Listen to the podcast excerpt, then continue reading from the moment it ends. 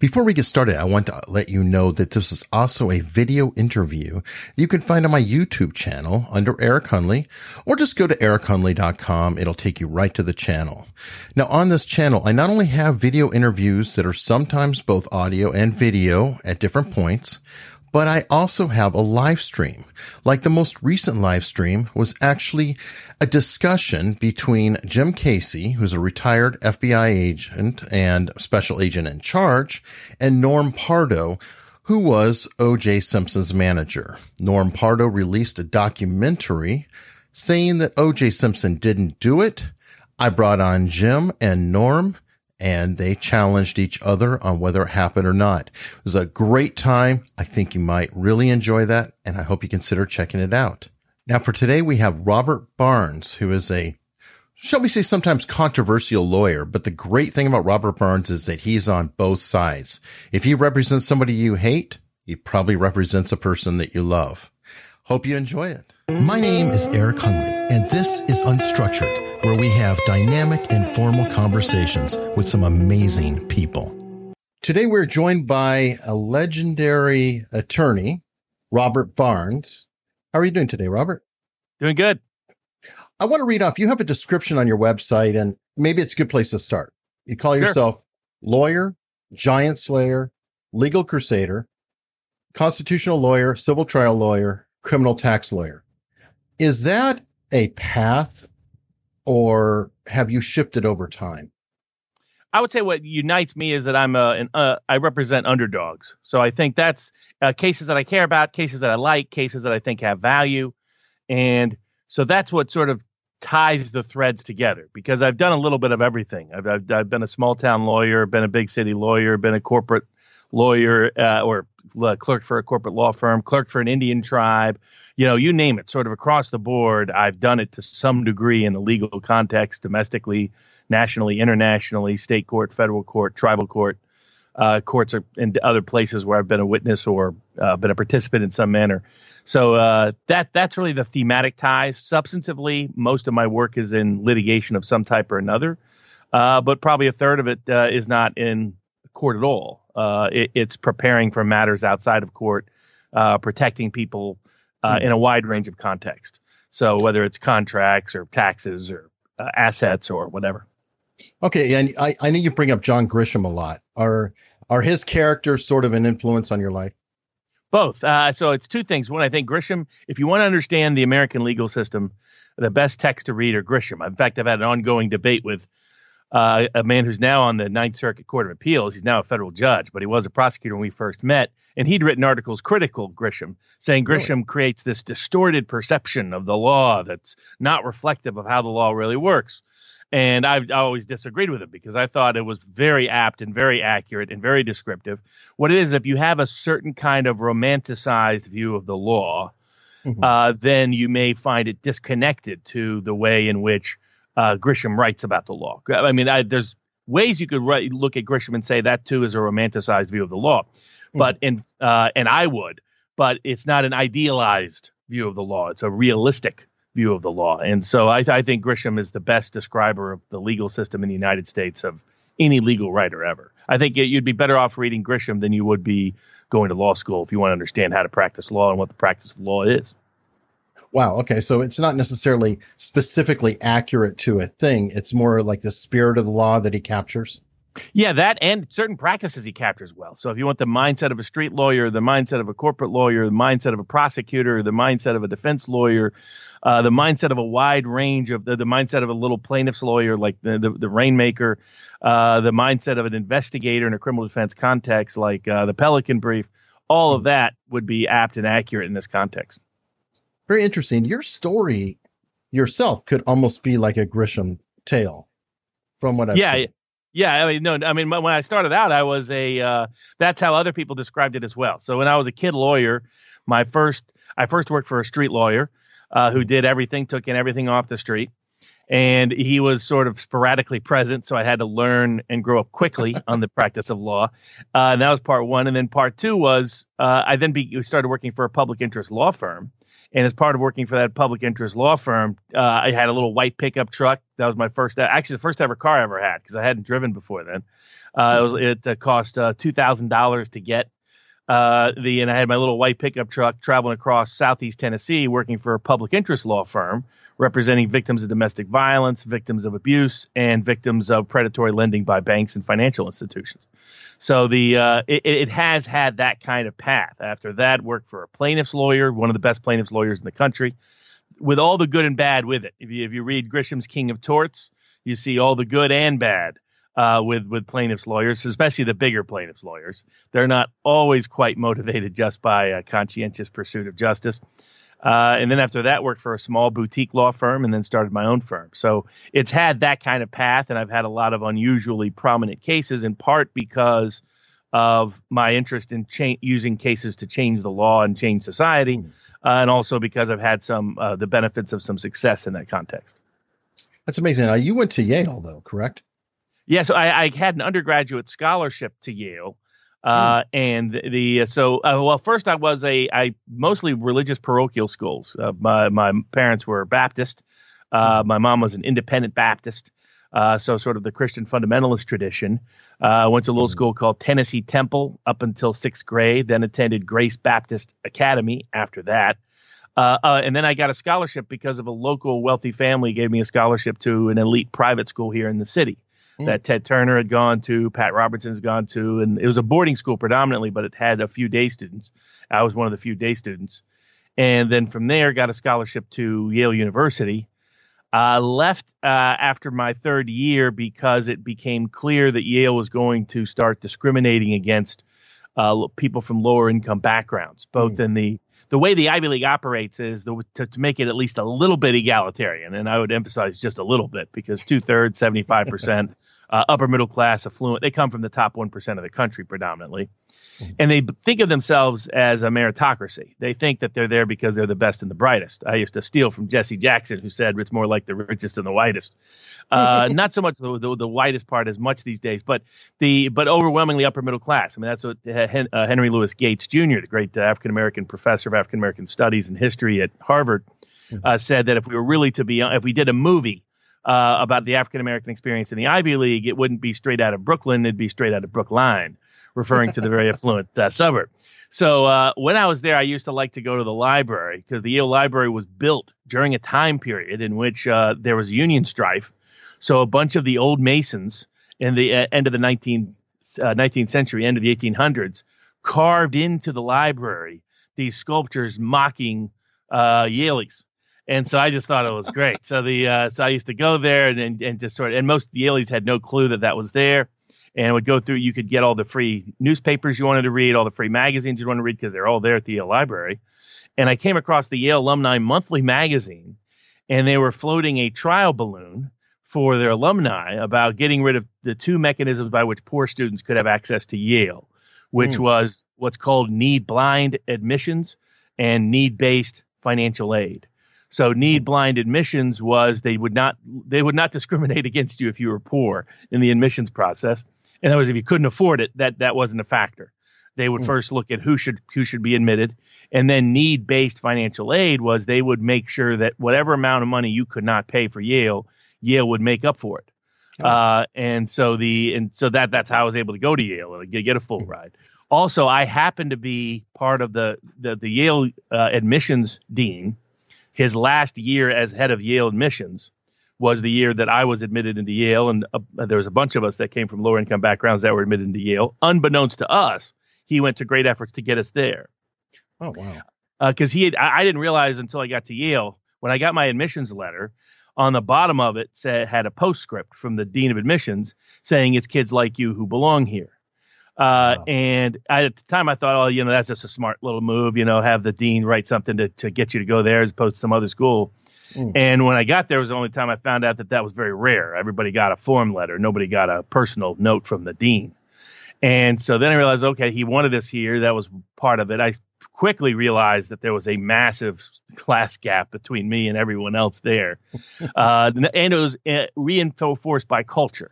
So it was very much an upper middle class culture, affluent culture, but uh, but northeastern and west coast. So it wasn't. Uh, I was used to frat boy, rich boy, southern boy culture because of the mm-hmm. scholarship to the private school I'd had here and in Chattanooga. I knew that, but this was a whole different animal. This was Northeast, West Coast. Everything else was flyover country culture. Sure. So it was like the elite of the elite. And, They and went back to the Mayflower and, and things like that. exactly old money uh, real power um, and so I, I had so when i read the yale alumni monthly magazine and they were talking about getting rid of need blind admissions and getting rid of need based financial aid uh, i realized that they could do that throughout the ivy league and basically it would become completely exclusive and kids like me would never be able to get admitted there again and so me and a few other people formed up kind of a protest movement a buddy of mine who's oh he's to the left uh, these days. Well, he was always always been to the left, uh, but he he he came up with a uh, titles called "Poor at Yale, Pay." You know, that was his. You know, he was always coming up with things like that. Um, uh, Sam Ingersoll, great guy. Uh, you know, he adopts poor adopts kids from all kinds of backgrounds. Now that that's just the kind of guy he is. And the uh, and he and another buddy of ours, uh, Nick Adamo, who had grown up homeless on the streets of New York City up until the age of seven, so he could tell stories. The thing he liked to do at Yale was just sit down at some random cafeteria table and start regaling him with his stories from uh, what it's like to be five years old and homeless on the streets of New York City in the winter, and how the ER room is is your second home, and so forth. The just you know, amazing kid, amazing guy.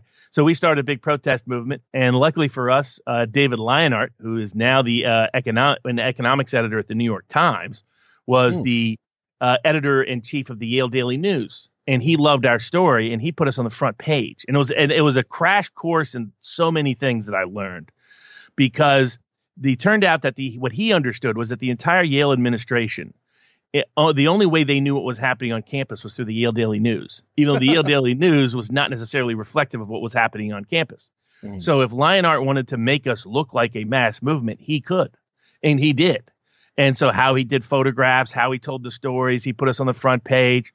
All of a sudden, Yale University administration but just hit every uh, panic button uh, imaginable. They thought there was this uh, revolution on campus uh, that was going to also expose the fact because every year when they raised money, they would their number one pitch was for financial aid So they were fake news. planning on exactly they were planning on shifting money i- i- on a massive scale and it was all going to get exposed by this uh, little uh, this little protest group that looks huge because the Yale uh, Daily News editor in chief likes the story and thinks it's an important story. I mean, he had spent years pro- getting Yale to dis- disinvest from South Africa, so he was just that kind of guy, old school Hmm. lefty.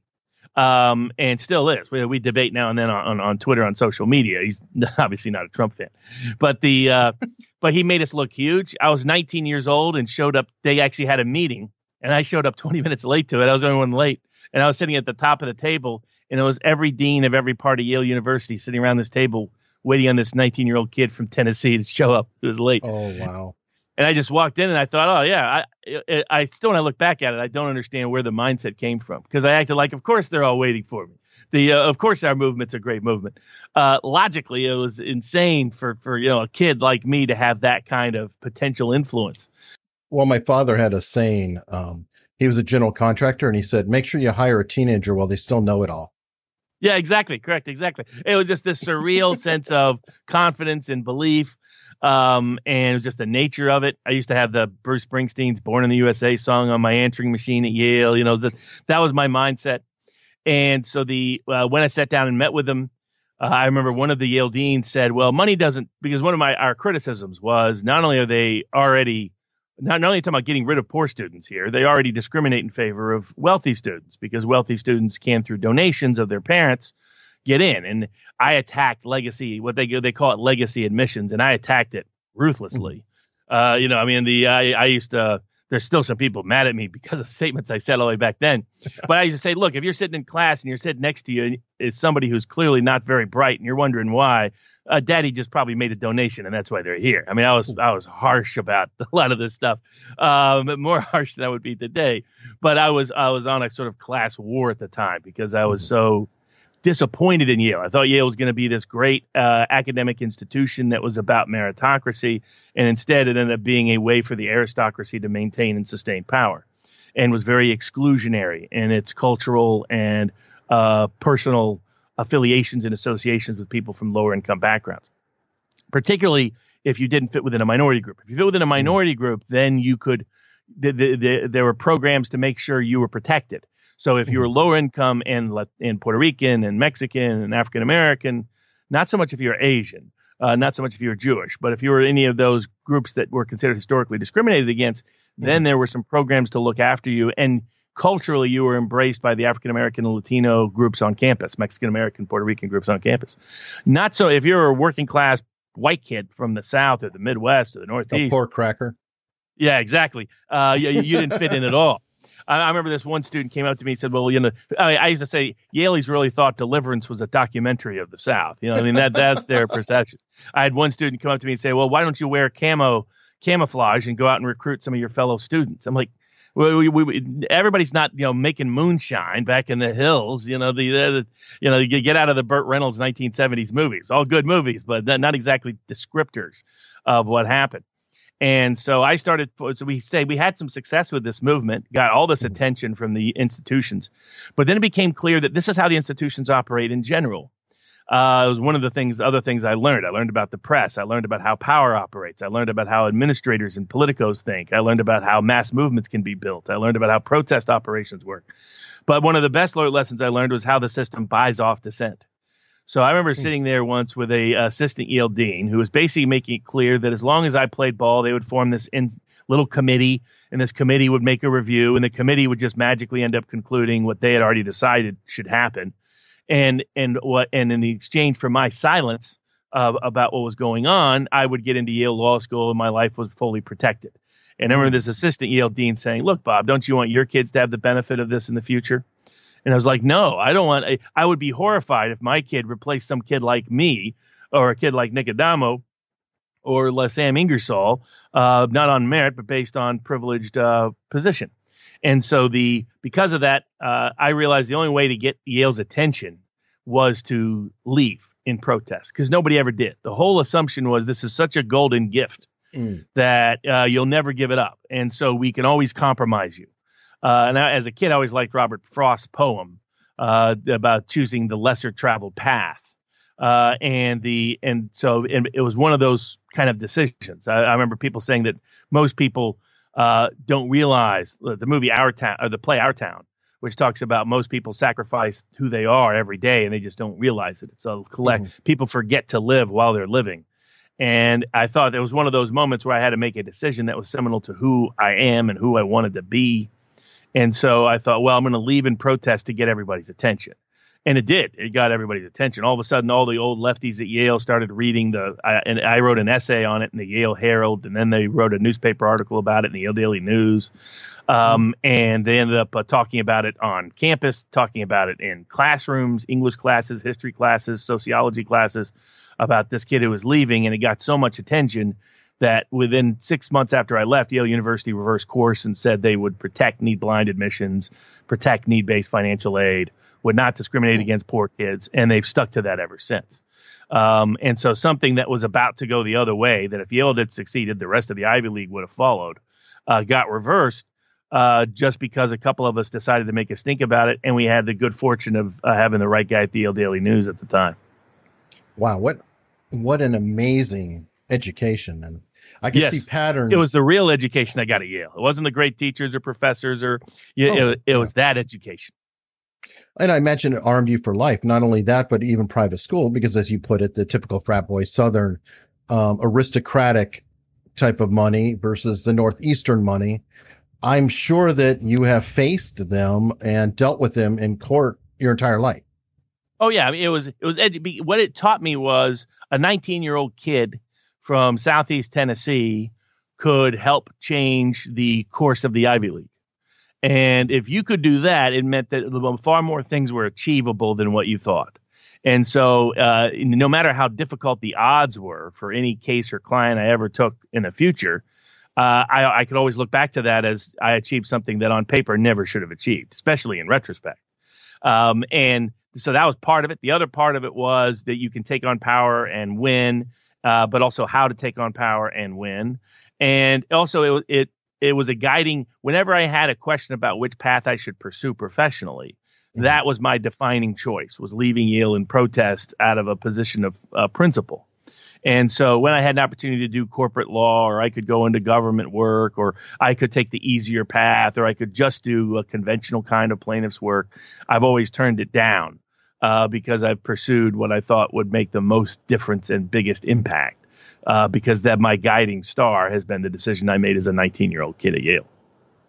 Wow, very prophetic. And and then you went on from there to, and I probably am missing points, but a highlight is you defended uh, Wesley Snipes, right? And from what I understand, he was pretty much written off as doomed. Yeah. So I mean, so after law school, well, while I was in law school, I clerked for a Native American tribe. Then I clerked for a hmm. corporate law firm. I'll never forget the corporate lawyer. I clerked for the corporate law firm because I wanted to see what the experience was like, see how that system operates. Also, I wanted to make money so that my little sister, they paid you absurd amounts of money uh, for just a summer's clerkship, so my little sister could go to college. And so I remember at the end of the summer, the, the corporate lawyer brought me in, the one that's the head of all you know employment decisions, and she said, "I think you'll make a great lawyer someday, Robert, but just not a great corporate lawyer," which he was right about. deeply, deeply true. I you know I sort of had uh, a smirk at the time about it. After that, started out working for a street lawyer, then worked for a public interest law firm, uh, and then uh, for a plaintiff's firm, uh, and then not long after that, uh, went in went to work with someone who went to law school with me in a boutique law firm. And mm. there, the first famous case was probably the Ralph Nader case and everything related to it. Then and we represent. So what happened was uh, they're trying to exclude Nader from the ballot, and mm. there's all these rules and procedures. 2000.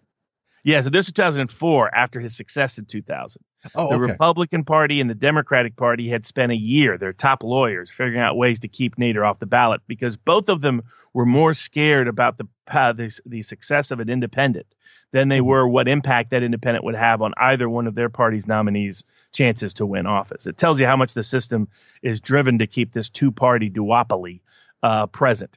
And all the laws and ballot access laws are written they're all bogus. They're all written under the pretext that if we give voters too many choices, they'll just be hopelessly confused and won't know what to do.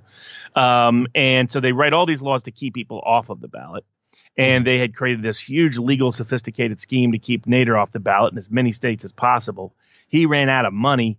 And I saw him on a C-SPAN interview saying, if any lawyer out there is willing to help, please, now is when I need him. And so I said, hey, I'll I'll do it. I'll do it on a contingency so that I'll, I will only get paid if the, we win and the state owes me money. Oh, um. But you don't have to front it. And so it was me have you, against. Had you done political law before that? Uh, we had done some cases. Uh, we had done some petition circulator cases and some ballot access cases, but this was the first big one that I had done. And that case ended up lasting four years. Uh, went up and down to the Ninth Circuit like four times. It was uh, there was a they went up to the Supreme Court where they tried to get the Supreme Court to take the case when we had won at the Ninth Circuit. Ultimately, we won several big victories in the case that protect that allowed people to circulate petitions regardless of where they're a resident, allowed people to get access to the ballot uh, regardless of when they decide to declare their candidacy, uh, give people maximum choice and maximum political participation rights. Ultimately, but it took four years to do it. Uh, the district court did everything possible to prevent it from happening. Uh, one when we did win, he was required to make the state pay us our legal fees, and of course that he tried to make as low as possible. So you know every battle conceivable took place in the case. The Republican Party was uh, against us. The Democratic Party was against us. The uh, all of the aligned state officials were against us. Uh, but ultimately, well, congratulations, achieved, you unified the parties. Yeah, exactly, exactly, correct. So the uh, uh, and and from that ended up representing a lot of little uh, third independent candidates all across the spectrum politically. So the mm. Green Party, the Peace and Freedom Party, the Libertarian Party, the Constitution Party, the Tea Party types, Independent Party types. Uh, if you name them on a, when people get mad about someone I'm representing politically, when the only thing mm. that hmm. all of them have in common is that in my cases at least they're almost always the underdog. Uh, right. But there's nothing in common politically that they believe. That's what I always tell them. I say, I guarantee you, there's someone I've represented that you you would be deeply bothered by politically because Alex Ralph Jones and Ralph Nader aren't going to have tea together. No, exactly. I mean, there's a, some things they surprisingly agree upon, but not the kind of things most of their followers agree upon. Um, mm. And so the same with the Peace and Freedom Party and the Libertarian Party. Peace and Freedom Party is the last standing socialist party in the United States um, oh, wow. that with continuous ballot access.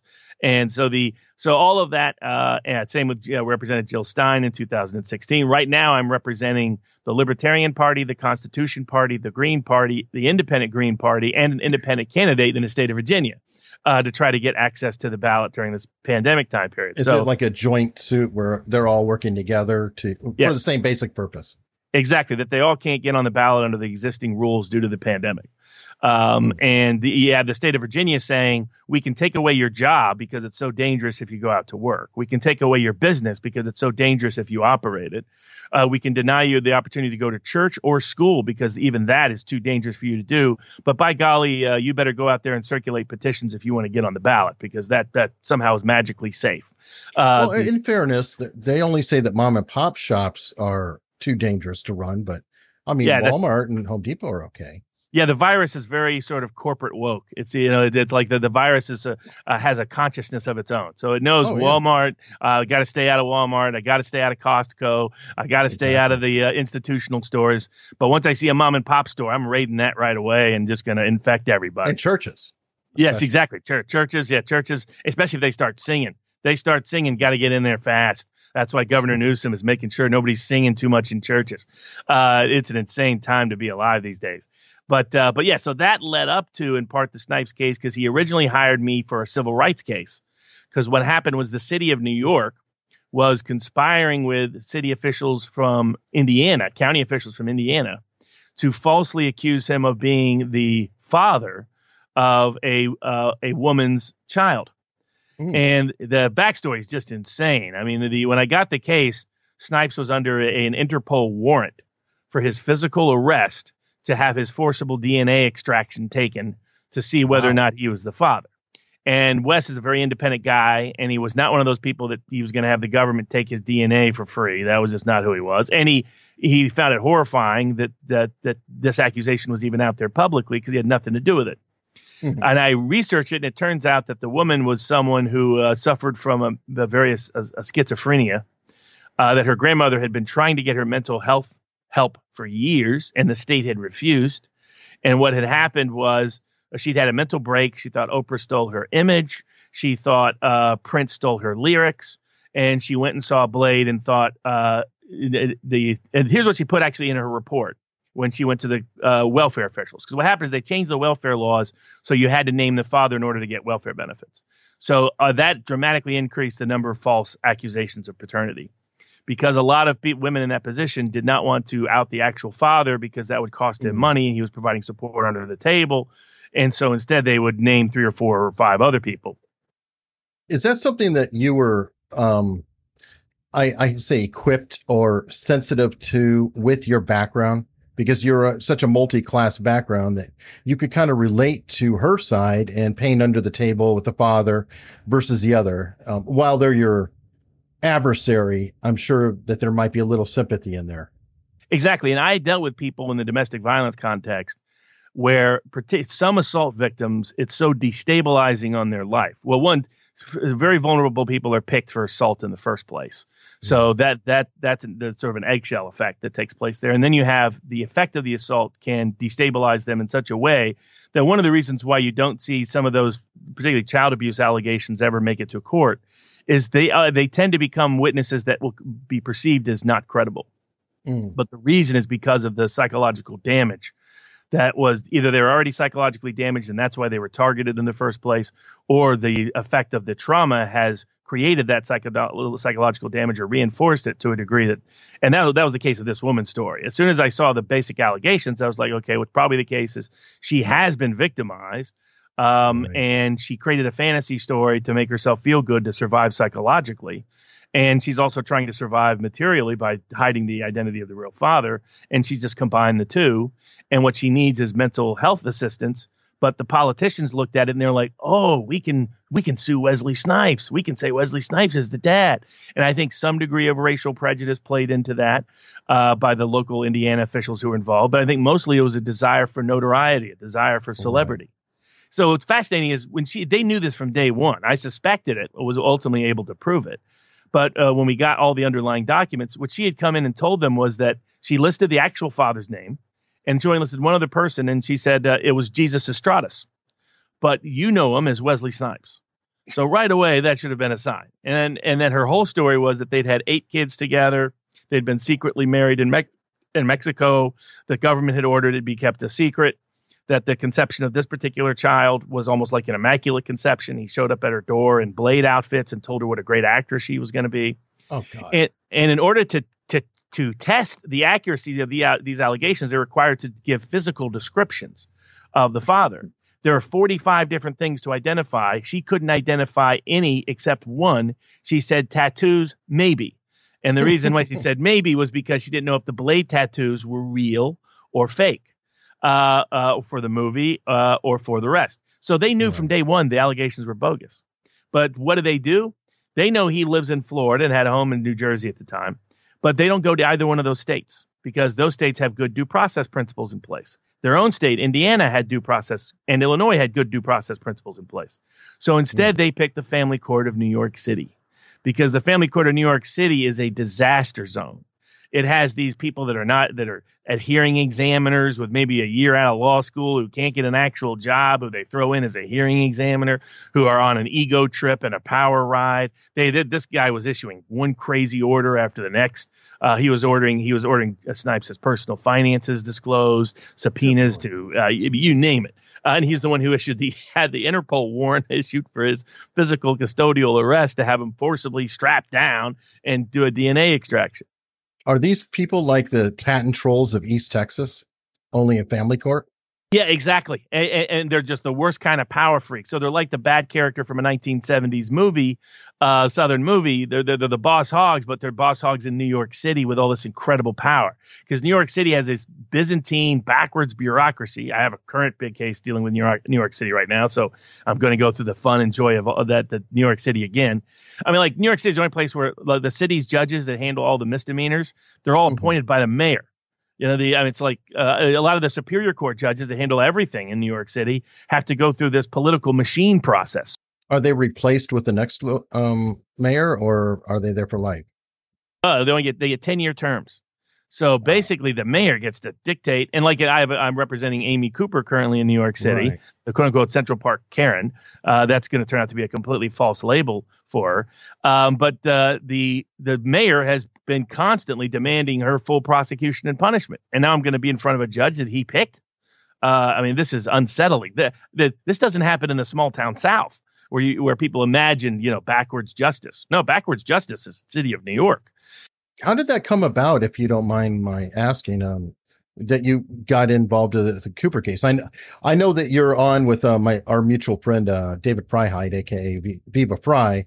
Was it because you guys were discussing and speculating on it that you came under attention, or how did you wind up on that case? Basically, what happens in almost any of these cases, I, I used to be the third or fourth lawyer hired. So usually they try to hire someone inside the system and someone inside the system didn't work and they realized I need to find somebody that's outside the system. And what's happened is I've done so many high profile political cases over the last mm-hmm. 15 years or so because there was Nader, then there was all the different political parties, then there was the Wesley Snipes case in New York City where we ended, we we sued the family court. We they said we couldn't do it, but I did it and ultimately they the city had to settle and dismiss oh, all wow. claims against Snipes. And then I represented him again in the criminal case in Florida which was completely crazy, um, on criminal tax charges. And then after that, have handled everybody, you know, from Joe Francis, uh, Girls Gone Wild guy, who that that that's a whole other story. The oh, wow. to uh, uh, people all across the political spectrum, a, a businessman who's targeted by the IRS because they had stolen 60 million re- medical records of all kinds of influential Americans, and he protested, so they decided to put him under macroscopic, microscopic uh, investigation for about half a decade had insiders try to steal his business. And then, of course, representing Alex Jones and Infowars. So people across the political spectrum, if there's a high-profile political case, people uh, it, when they start looking for someone, when they start to realize, hold on a second, I have a political case. I need someone who knows how to defend me in the court of public opinion and the court of law, and who's not part of the system, who's not part of the entrenched insider system that a lot of lawyers are. Is um, there somebody you wouldn't represent? I mean, I want to oh, put yeah. that out there because I'm sure you heard that before. But like a, a Richard Spencer, is that somebody you'd represent in general, or uh, Jared There's, Taylor? Or? Two groups I, I, generally stay away from. One racist, uh, just don't like them. Uh, so true racist. I mean, these days they're labeling anyone racist, but I mean an actual racist. Uh, and I don't want anything to do with the Klan, Nazis, Stormfront, Richard Spencer, none of those people. Um, and then otherwise, I will not defend. Uh, generally, I won't defend someone I think is guilty of a serious crime. So the mm. I have to believe they're innocent or I won't defend them. Um, and in certain crimes, I won't represent unless I'm absolutely convinced of innocence. So child abuse, Uh, I've never done a child abuse defense case. I've never done a rape defense case. I've never done anything like that. Uh, and I'm deeply disinclined to do it. People will reach out to me for those, and I pass those right away. In fact, I've told clients, like, if this ever comes out to be true about you, even if I'm defending you in a different arena, I'm not going to stick with your case. I'm out. So that's part of our agreement in advance. That if if this that these are the kind of things I do not represent, and if I believe you're guilty of, I don't want to help you in anything. Um, and people can Isn't look at my Amy isn't the Amy Cooper case uh, kind of tricky that way though? Because I mean, it is on video. On a lot of people say, "Oh my God, look, it's right there." Everything. Well, that's all the I evidence. find I find everything about the Cooper case from a publicity perspective insane. I, I've been bothered for a while at what I consider the attempts to recreate reality TV, Jenny Jones, uh, uh, Springer, in in with with uh, involuntary videotaping of private citizens in public and social media, because it seems to me that's what we're doing. We're recreating that gotcha moment that they used to do. That in the Jenny Jones case, there's a great Netflix series called Trial by Media, which goes into Hmm. what happened there. But it, it, it's I find it very exploitative, uh, and so I'm bothered by it at that level. The second level I'm bothered by it is the rush to judgment that accommodates it, uh, and or that or that is it's uh, accompanies it so easily. So in this case, it's like okay, whenever as a criminal defense lawyer or a civil litigator of, of, of a long time, I'm very familiar with the idea that the set of facts that we're seeing are rarely going to be the actual set of facts. That the accusations will always only tell a piece of the story. Like as Paul Harvey famously said, he used to do a whole introduction, and you think, oh, geez, this of the yeah, story. Exactly, because now let's talk. Now let's talk about the rest of the story. Well, that great voice of his, uh, and the he did. Uh, if people don't know him, he did that farmer commercial that they put on the Super Bowl a couple of years ago. A farmer is da da da. That's that great deep Paul Harvey voice. Um, I think it was for maybe Budweiser or something. But the uh, uh, the but yeah. So uh, from my perspective, I'm bothered by the idea that we are going to start to rush to judge people in the in the social media context when they're being involuntarily taped, in which almost every time we're only going to be seeing something stripped of its context. And I think what people are going to find is, I mean, they- they've charged her with something I don't believe is in fact a crime under the New York laws, but that will be a legal matter we deal with later. She never made a false report actually to police. That will be proven in time. Oh, Um, really? The uh, uh, yeah, It that just like didn't that. happen. I- oh, okay. Yes, so a lot of the appears that way. correct. Well, it, well, two different things. One, it appears that way because people don't know the context. So when Mhm. what happened is uh, in in or some of the facts are already out there. These set of facts. There'll be a lot more facts that people will will feel guilty about judging her the way they did once all those facts are out. Those will be coming out. Uh, but to those facts that have already come out, there's a reason why nobody's complained against her. So Christian Cooper, the other gentleman who was filming it, who is the quote unquote victim in the case, ob- uh, opposes the prosecution. Has said he, he doesn't support it. He won't participate in it. He won't help it. And there's reasons for that. It's because he one he believes she's being way she's being disproportionately punished for what he calls 60 seconds on video. But secondly, it's because of the whole context of what took place that day, uh, some of which is is is public. Well, the part that's public is he put out on Facebook that what he did is while she was there, he says, "I'm going to do what I want, and you're not going to like it." Like And threat. Yes, that's what it's right after that he starts to film. So in Mhm. that context, that's why she's saying you're you're threatening me, and and and and she was freaked out by it in general. And as Viva has pointed out, and will there'll be independent evidence of uh, by professionals who've watched the video. Uh, she free her physical posture is one of freezing. He he said words that caused panic uh, in her, Mhm. and there will be reasons for that as people will find out. The uh, so that's part of the story. The other part of the story is that the the actual New York criminal law uh, only a, has a staggered degree of liability, and you have to make a false report directly to a law enforcement officer, or you have to be pranking an emergency service in order for it to be a crime. Wow. And she never pranked the emergency service, and she was completely forthcoming with the law enforcement officer. So the uh, because that the reason they they the New York laws are structured so that you don't have uh, we don't want to make it a crime for you to get anything wrong on a 911 call because a 911 call you're going to be in a traumatic state. So do, do we want to make it a crime if they describe the T-shirt wrong? Uh, if they get a certain guess wrong, uh, I mean, we we want people to call 911 because we don't want them to become Bernie Goetzes, uh, to go to a true New York City history, you know, where he Right. took the law into his own hands. Or We Kitty don't want- Ge- Genovese type of case where everybody watches her get killed. Exactly, exactly. We don't want that to occur. So we want them to call 911 and the and we don't criminalize that unless it's a prank. Uh, mm. So to give you an idea, New York law for a long time, the, the the way the false report statute was written, the first thing that was a crime was if you simply made a false report that caused public panic.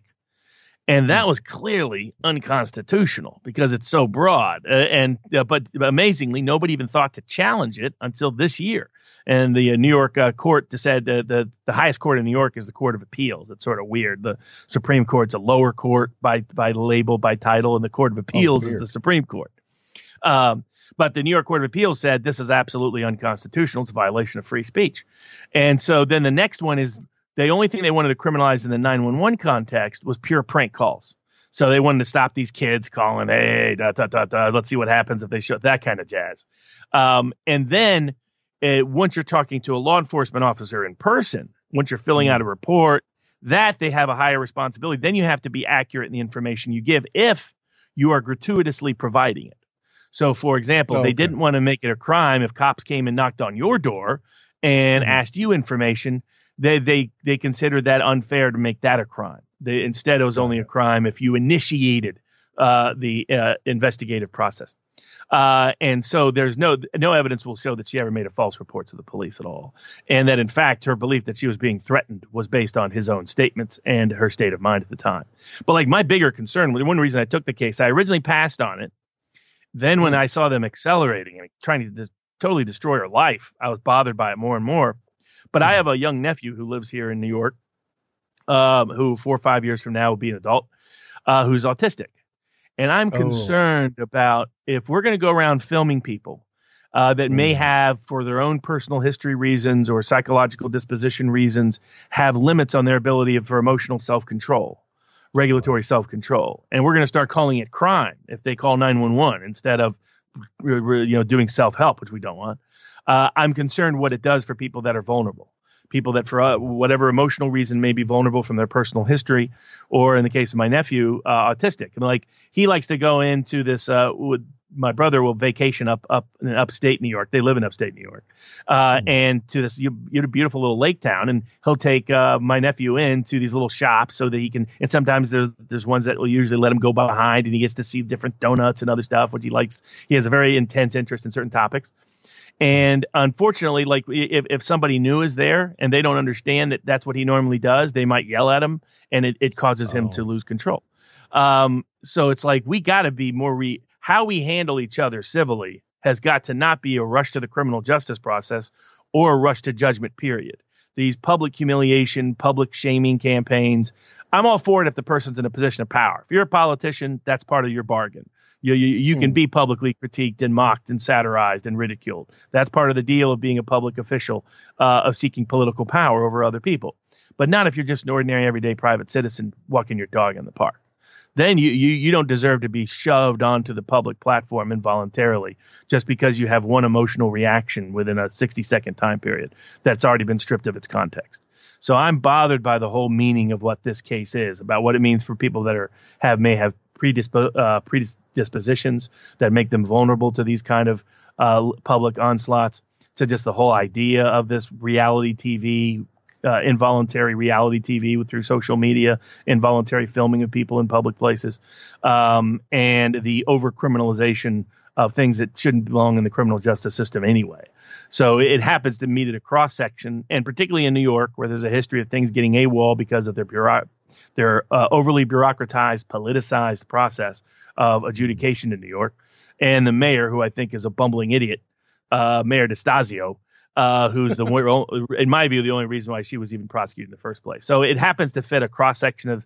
Once I realized what was happening and what its impact would be from a public policy perspective, uh, I decided to take the case, and that's how. And I these cases come to me because people know about me, my success in high profile political cases and a, a, certain fearlessness that I think is necessary to do well in those cases. You, you have to, if you're tied into the local political structure, how likely are you to call out the mayor? How likely are you to call out the court system?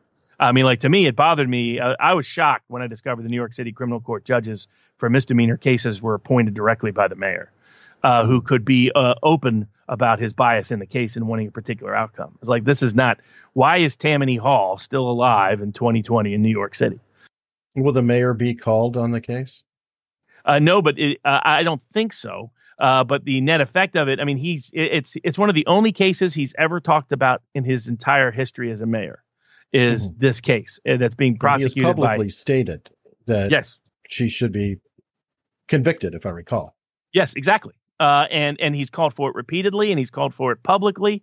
Uh, and it's going to be his appointees that maybe decide what happens to her.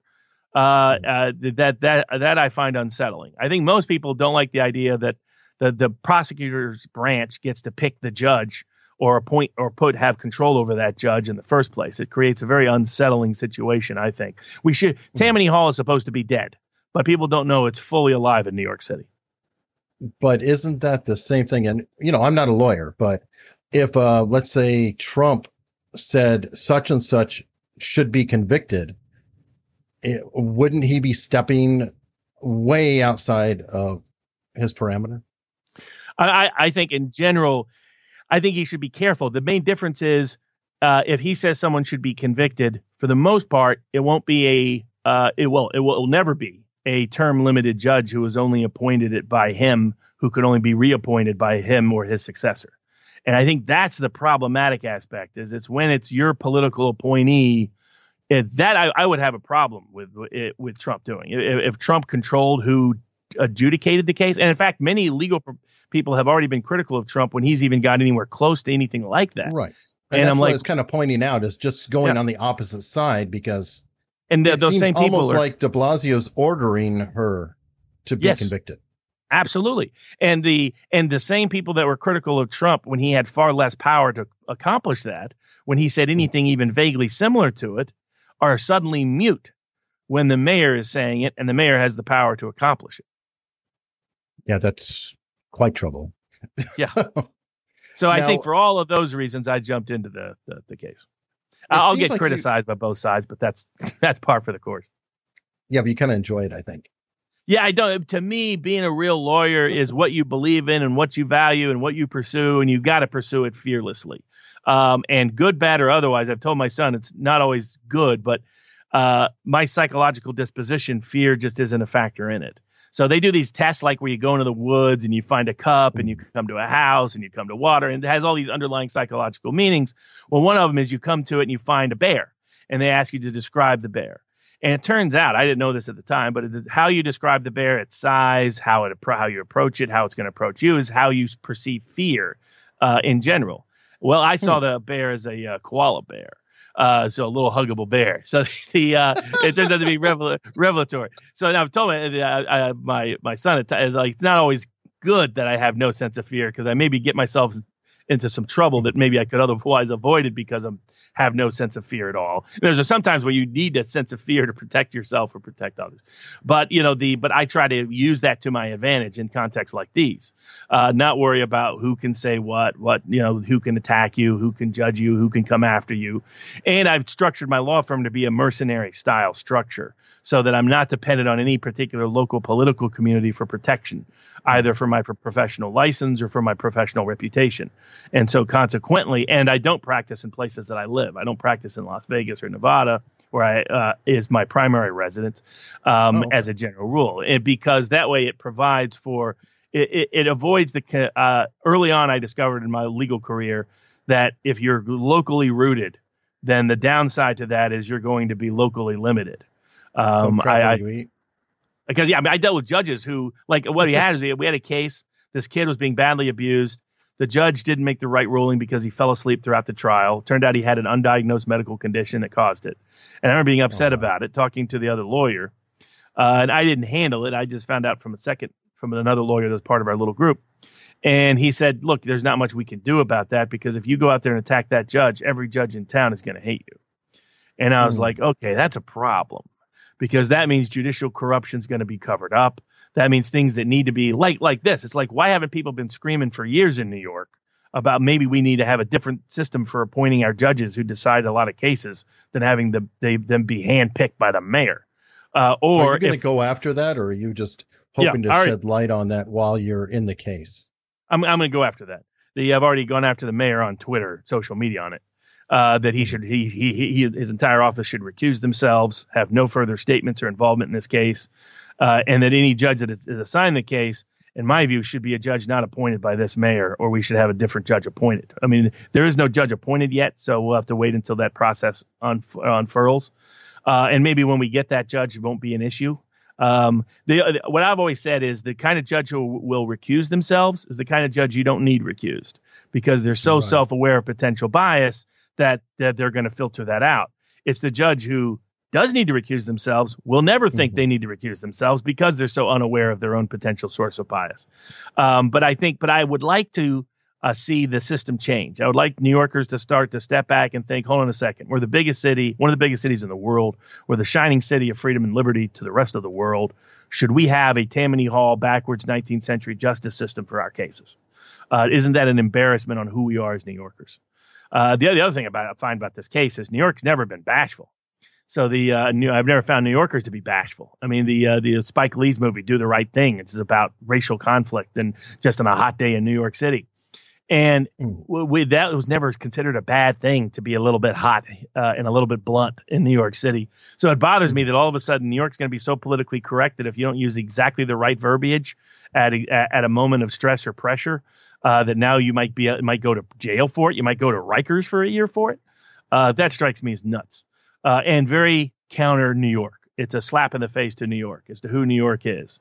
Uh, but it's all because Mayor DeStasio, as I like to call him instead of De Blasio, uh, you know, this is a guy busy locking up playgrounds to make sure Orthodox Jewish kids don't get to play on uh, on the weekends, um, while he's demanding this prosecution of someone he's never met based on an incident he did not personally witness, based on a sliced piece of video that didn't capture the con- context of what took place there.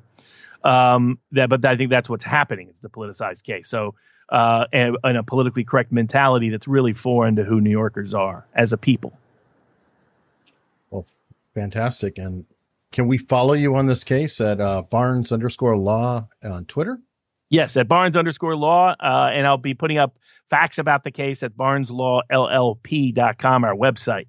Uh, we're going to start uploading cases. I want because I, I see a lot of these cases as an opportunity to educate people, educate mm-hmm. people in their rights, educate people in their. A lot of like I got involved politically in ways that I had had stayed away from during the Trump mm-hmm. era because there's been so many opportunities to educate people on the law, and because a lot of the press was often miseducating people on the law.